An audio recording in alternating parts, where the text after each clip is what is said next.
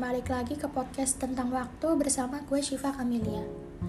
Di podcast ini, gue akan mengangkat tema tentang cinta segitiga atau bahasa Inggrisnya bisa dibilang love triangle. Rumit ya?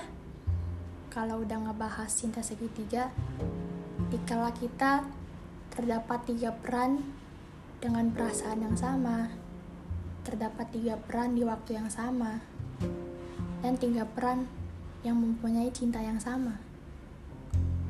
Dan diharuskan untuk memilih salah satu dari mereka untuk dijadikan pasangan.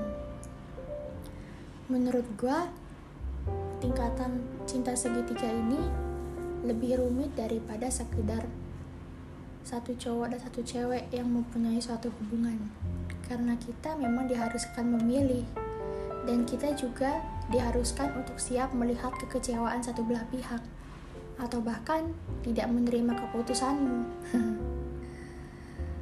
Menurut gua, jika kalian terlibat dalam circle of triangle atau cinta segitiga, yang lebih baik itu adalah kalian bercermin pada diri kalian sendiri dan bertanya, pasangan seperti apa sih yang aku mau? Pasangan seperti apa sih yang masuk dalam kriteria aku? Yang match sama aku gimana?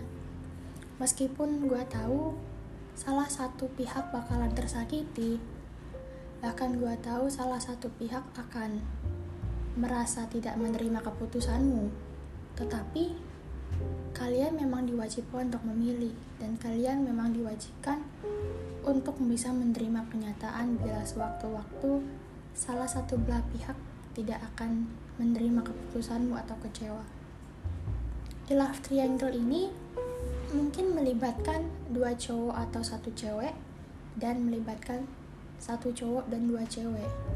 Tetapi bagi gue, jika kalian sedang atau sudah melewati masa love triangle ini, yang lebih penting adalah diri kalian sendiri.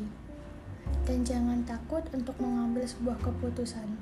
Jika kalian mencintai salah satu dari orang itu, mending kalian jujur saja tentang perasaan kalian terus terang saja. Jangan takut bila nantinya salah satu belah pihak ada yang kecewa denganmu, karena dirimu pantas untuk bahagia.